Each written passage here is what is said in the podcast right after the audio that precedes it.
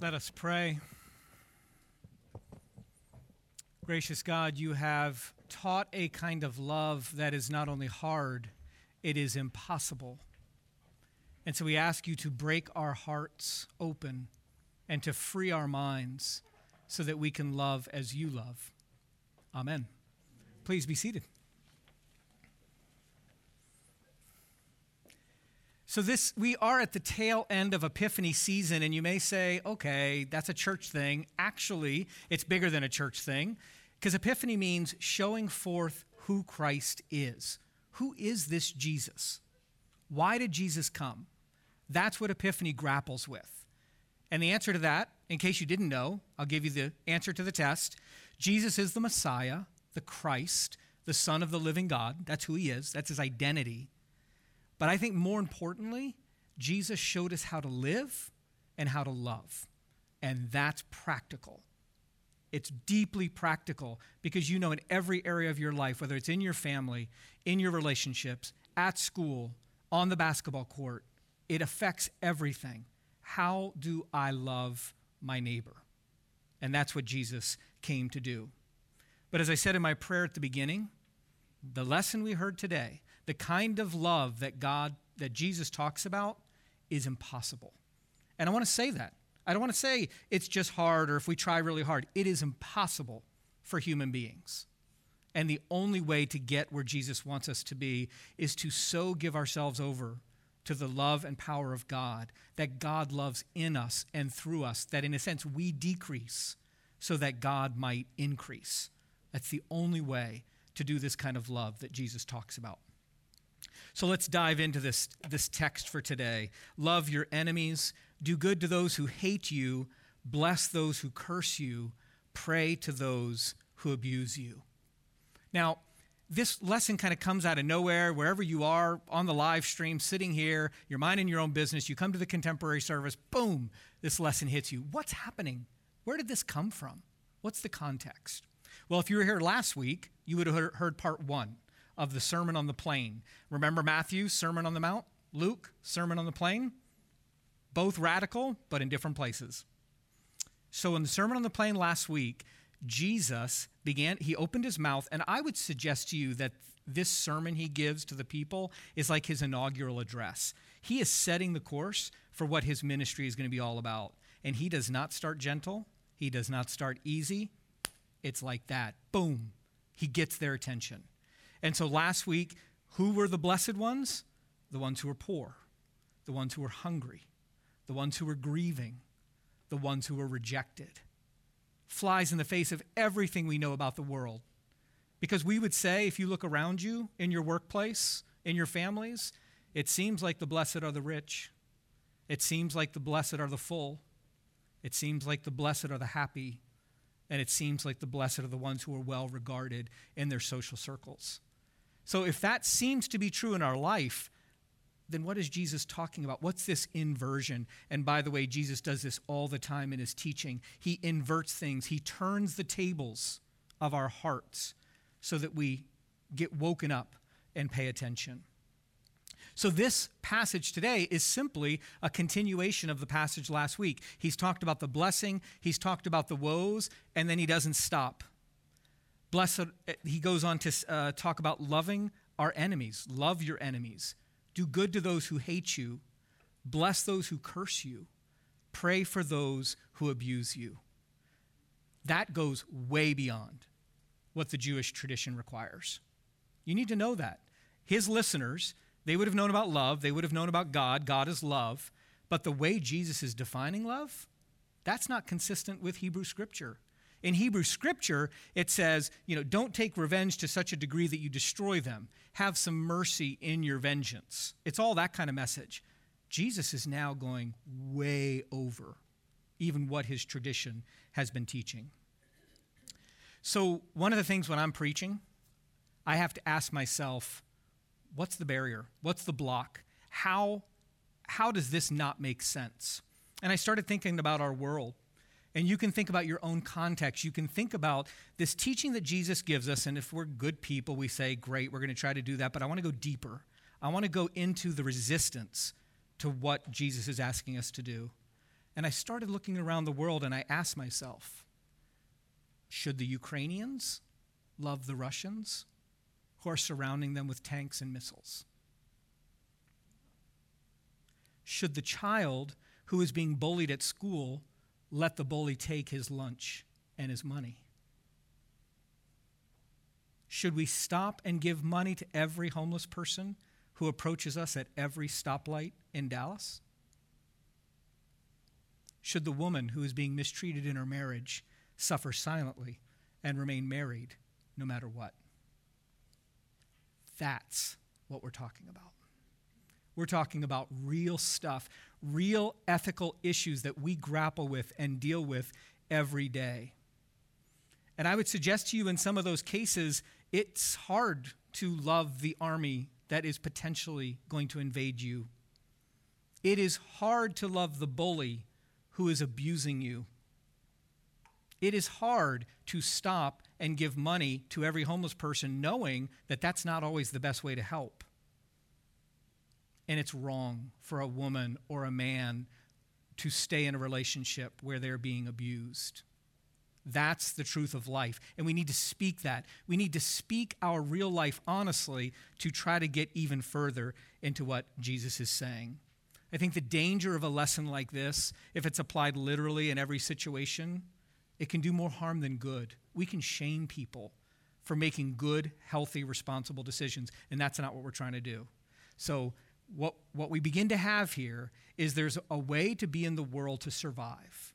There's a way that we teach our children about how to have healthy relationships, how to foster respect, how to be strong and resist aggression, right? We teach our kids that. You should keep doing that. That's really important for living well in the world. But then it's like Jesus is saying, and, and, once you've done that, once you've figured that out, once you've learned how to survive in the world, then I need you to unlearn it all. I need you to be so supple and so trusting and so grounded in me that should there come a situation where you need to depart from those good things you learned, those good, healthy boundaries, whatever it is that life has taught us to survive, listen and watch for the times when God says, I want to do a new thing. I want to do a new thing in this life. I want to do a new thing in your life. And that's where we, in a sense, get stretched. Our love begins to get stretched. So keep doing the good things that you know about being healthy in the world, but hold it lightly because at any moment, God could open you up to something new. So, what is the good news in this lesson? How do we understand it? What's the context? And I want to go a little more into that. I think sometimes as um, first world Christians in 2022, we kind of see the Bible as written to us. It's our own little personal devotional. Um, we can open it up and anything applies to us. We just kind of stick it on and it works. It's actually not a great way to read the Bible. It is really important to ask ourselves who is Jesus talking to? Who's Jesus talking to? Think about it. Who's following Jesus? Is it the religious elite? Nope. Is it the wealthy landowners? Nope. Is it the Roman centurions or the Roman Empire? No. None of those are the ones following Jesus. So then you begin to say, well, who is Jesus talking to? Jesus is talking to the political agitators. Jesus is talking to the disrespected and the dispossessed. Jesus is talking to the religious outsiders.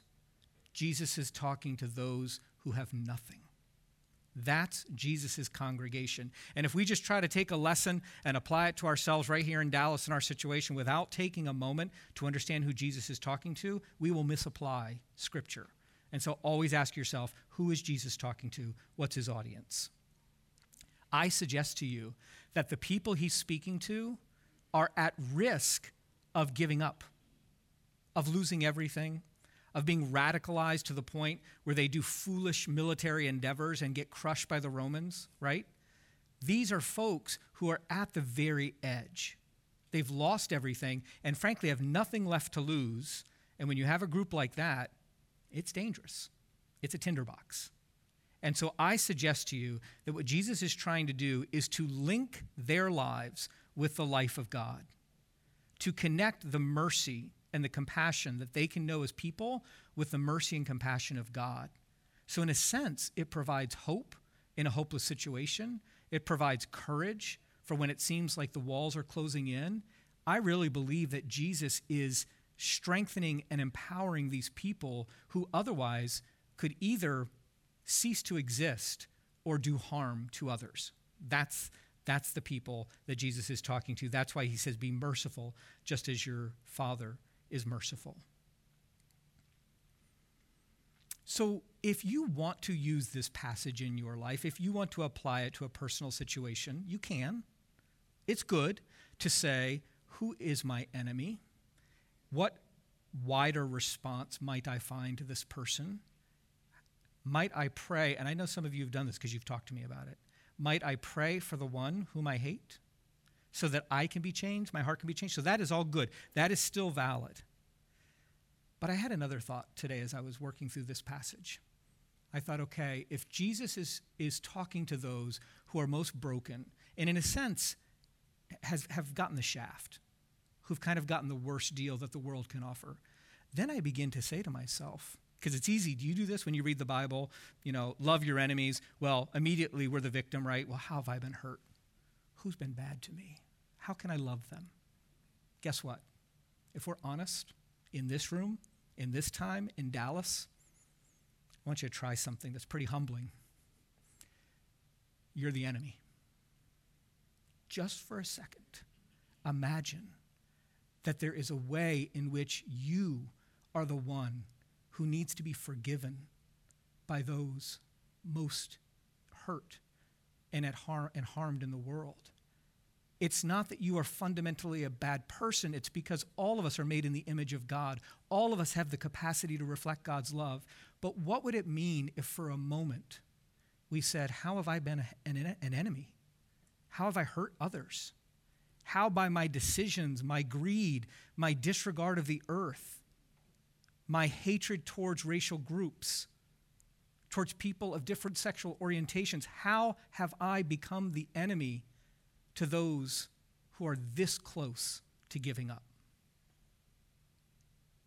That's the exercise I'm asking you to imagine that you are not only the victim, you are not only the one who needs to forgive others, but in ways known and unknown, there are ways that you need to ask for forgiveness that you need to be open to the story of others, to be changed, to create the kingdom that God intends. That's, that's what we're talking about today. That's when it starts to get real. And it's not just us, it's any group can do this exercise. We're so quick to go to the ways that we've been harmed, but turn the crystal. Look at it in a new way. And I would say that to so many people around the world. Let your posture be um, yes, I love my enemies, but I also seek to stop being an enemy. Yes, I love my abuser, but I stop abusing. That's a spiritually supple life, and that's what I'm inviting you into. As I said at the beginning, we're at the end of Epiphany. We know who Jesus is, and we know the life that he shows us how to live a life of love. What's coming in two weeks or so is Lent, Ash Wednesday. When we take those ashes as a sign of our mortality, we recognize the ways that we've harmed others without even meaning to, and we confess. We repent. We go in a new direction. We seek to learn to be new people. Epiphany and Lent, they go together. Amen.